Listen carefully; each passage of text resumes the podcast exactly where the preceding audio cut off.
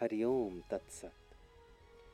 प्रणाम दोस्तों, मैं अंकुर बैनर्जी आपका होस्ट स्वागत करता हूं मेरे पॉडकास्ट में।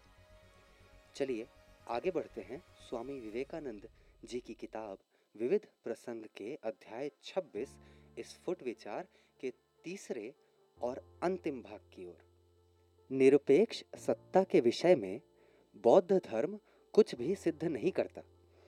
धारा में जल परिवर्तित होता रहता है, हमें धारा को एक कहने का कोई अधिकार नहीं। बौद्ध एक तो अस्वीकार करते हैं और वह कहते हैं वह अनेक है। हम लोग कहते हैं वह एक है और अनेक को अस्वीकार करते हैं। जिसे वे कर्म कहते हैं उसे हम आत्मा कहते हैं। बौद्ध मतानुसार मनुष्य लहरों की एक श्रृंखला है। हर लहर नष्ट होती है, किंतु किसी प्रकार पहली लहर दूसरी का निमित्त बनती है। दूसरी लहर पहली ही से अभिन्न है, यह मानना भ्रम है। भ्रम से मुक्ति के लिए सत्कर्म आवश्यक है। बौद्ध संसार से परे कोई वस्तु नहीं मानते। हम कहते हैं सापेक्ष से परे निरपेक्ष है।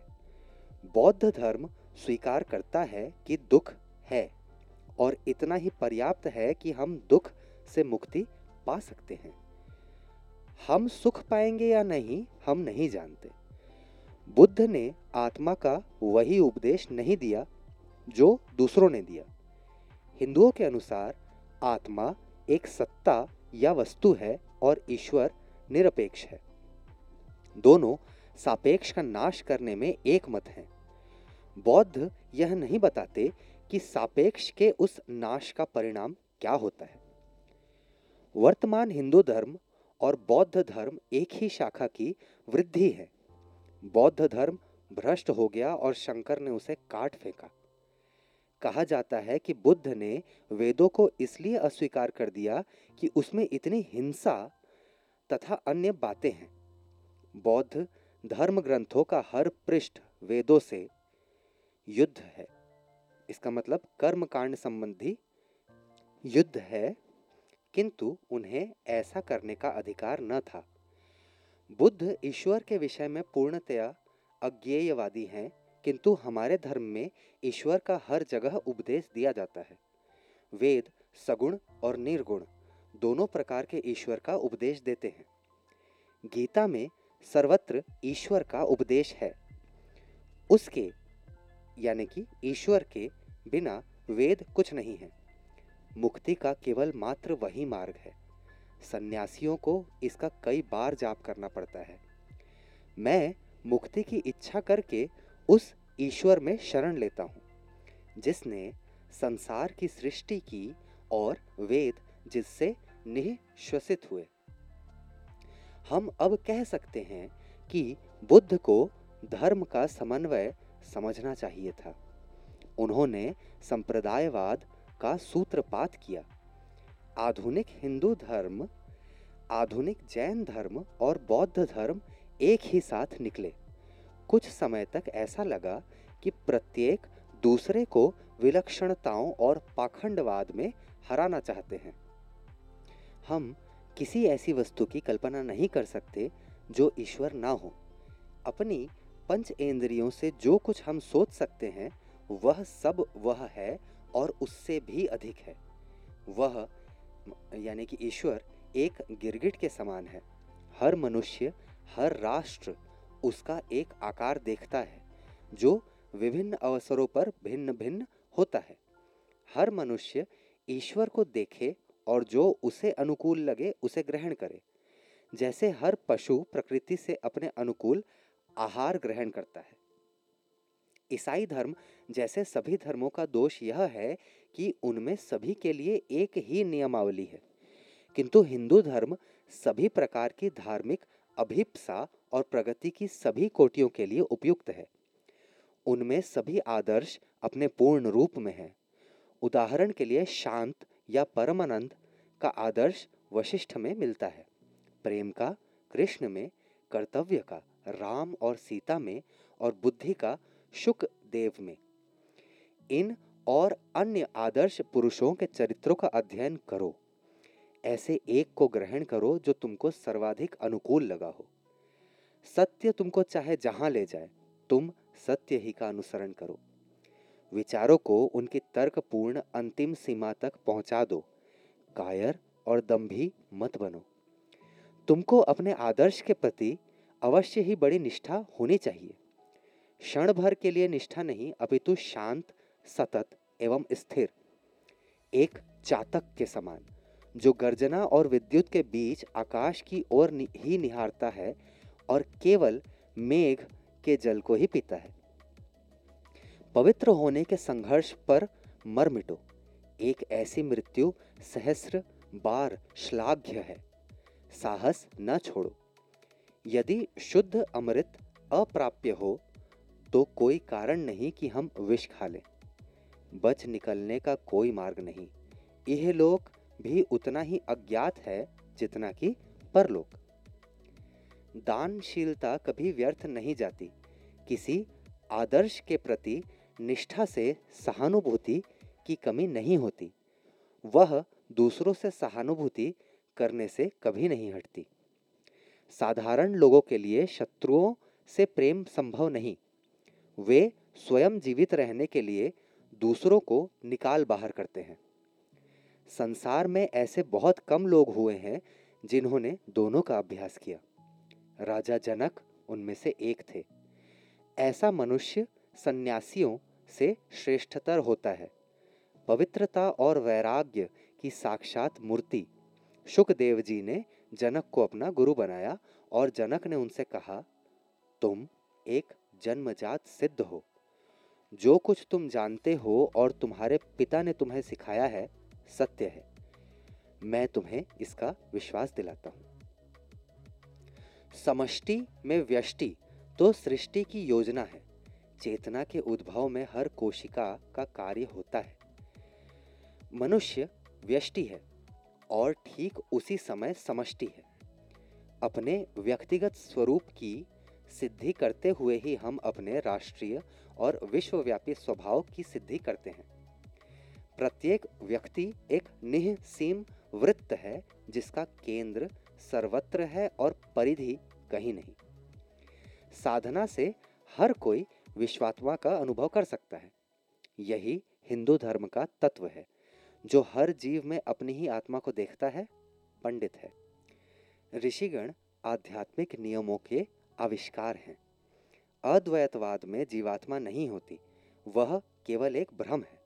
द्वैतवाद में एक जीव होता है जो ईश्वर से असीम रूप से भिन्न होता है। दोनों ही सत्य हैं। जैसे एक व्यक्ति झरने पर जाए और दूसरा पोखरे पर। जहाँ तक हमारी चेतना जाती है, वास्तव में हम सभी द्वैतवादी हैं, पर उससे परे उससे परे हम अद्वैतवादी हैं। वास्तव में केवल यही सत्य है। अद्वैतवाद के अनुसार हर मनुष्य से अपने जैसा ही प्रेम करो, अपने भाई जैसा नहीं, जैसा कि ईसाई धर्म में है। विश्व बंधुत्व नहीं, विश्वात्म भाव हमारा आदर्श है। अद्वैतवाद में सर्वोत्तम सुख का सिद्धांत भी सम्मिलित हो सकता है। सोऽहम्, मैं वह हूँ, अनवरत इस विचार का जप करो। पहले ससंकल्प, तब वह अभ्यास से स्वचालित हो जाता है। वह स्नायु तंतुओं तक बैठ जाता है। इस प्रकार रटने से, बारंबार पुनरुक्ति से यह विचार स्नायु तंतुओं में भी भर देना चाहिए। अथवा पहले द्वैतवाद से प्रारंभ करो जो तुम्हारी चेतना में है। दूसरी स्थिति है विशिष्टा द्वैतवाद। तुझ में मैं, मुझ में तू और सभी कुछ ईश्वर, यह ईसा का उपदेश है। सर्वोच्च अद्वैतवाद को व्यावहारिक जीवन में नहीं लाया जा सकता। व्यावहारिक स्तर पर लाया हुआ अद्वैत विशिष्टा द्वैत की भूमिका से काम करता है। द्वैतवाद बड़े वृत्त से भिन्न छोटा वृत्त, केवल भक्ति द्वारा संबद्ध। विशिष्टा द्वैतवाद बड़े वृत्त के अंतर्गत छोटा वृत्त, जिसकी गति बड़े वृत्त द्वारा नियमित होती है। अद्वैतवाद, छोटा वृत्त प्रसारित होकर बड़े वृत्त को ढक लेता है। अद्वैतवाद में मैं ईश्वर में स्वयं खो जाता है। ईश्वर यहाँ है, ईश्वर वहाँ है, ईश्वर मैं है। भक्ति प्राप्त करने का एक उपाय है ईश्वर का बारंबार नाम जप। मंत्रों का केवल शब्दोच्चारण का प्रभाव होता है। जलंगी मन चेट्टी की शक्तियां मंत्र जप के कारण कुछ शब्दों को कुछ क्रियाओं के साथ दोहराने से है। प्राचीन युद्धों के अस्त्र और बाणों की शक्ति मंत्रों से थी। हमारे सभी शास्त्रों में यह सही माना जाता है। इन सभी शस्त्रों को कल्पना मान लेना अंधविश्वास है। भक्ति प्राप्त करने के लिए ऐसे पवित्र मनुष्यों की संगति खोजो जिनमें भक्ति हो और गीता तथा ईसा अनुसरण जैसी पुस्तकें पढ़ो। सदैव ईश्वर के गुणों के विषय में विचार करो। वेदों में न केवल वे साधन हैं जिनसे भक्ति प्राप्त होती है, अपितु किसी भी पार्थिव शुभ अशुभ को प्राप्त करने के साधन भी हैं। जो चाहो लो। बंगाल भक्ति या भक्तों की भूमि है। जगन्नाथ के मंदिर में देव मूर्ति के दर्शन के लिए जिस पत्थर पर चैतन्य देव खड़े होते थे वह उनके प्रेम और भक्ति के आंसुओं से घिस गया। जब उन्होंने संन्यास लिया तो उन्होंने अपनी जीभ पर कुछ समय तक बिना घुली शर्करा रखकर उसके लिए अपनी पात्रता गुरु के सम्मुख सिद्ध की। भक्ति के द्वारा प्राप्त अंतर्दृष्टि से उन्होंने वृंदावन खोज निकाला। जीवन में तुम्हारे मार्गदर्शन के लिए मैं तुम्हें कुछ बातें बताऊंगा। जब तक अविश्वास करने का कोई प्रबल कारण ना हो तब तक भारत से जो कुछ आए उस पर विश्वास कर लो, और जब तक विश्वास करने का कोई प्रबल कारण ना हो तब तक यूरोप से जो कुछ आए उस पर विश्वास ना करो। यूरोपीय मूर्खताओं में बह ना जाओ। अपने विषय में सोचो। केवल एक बात की कमी है, तुम दास हो। जो कुछ यूरोपियन करते हैं तुम उसका अनुसरण करते हो। यह केवल मस्तिष्क की कमजोर स्थिति है। समाज सामग्री को किसी भी स्थान से ले, किंतु बढ़े अपने ढंग से। किसी रीति रिवाज से भयभीत हो जाना सभी अंधविश्वासों का जनक है, जो नरक का प्रथम मार्ग है। वह हठधर्मी और धर्मांधता का मार्गदर्शक है। सत्य स्वर्ग है, धर्मांधता नरक है।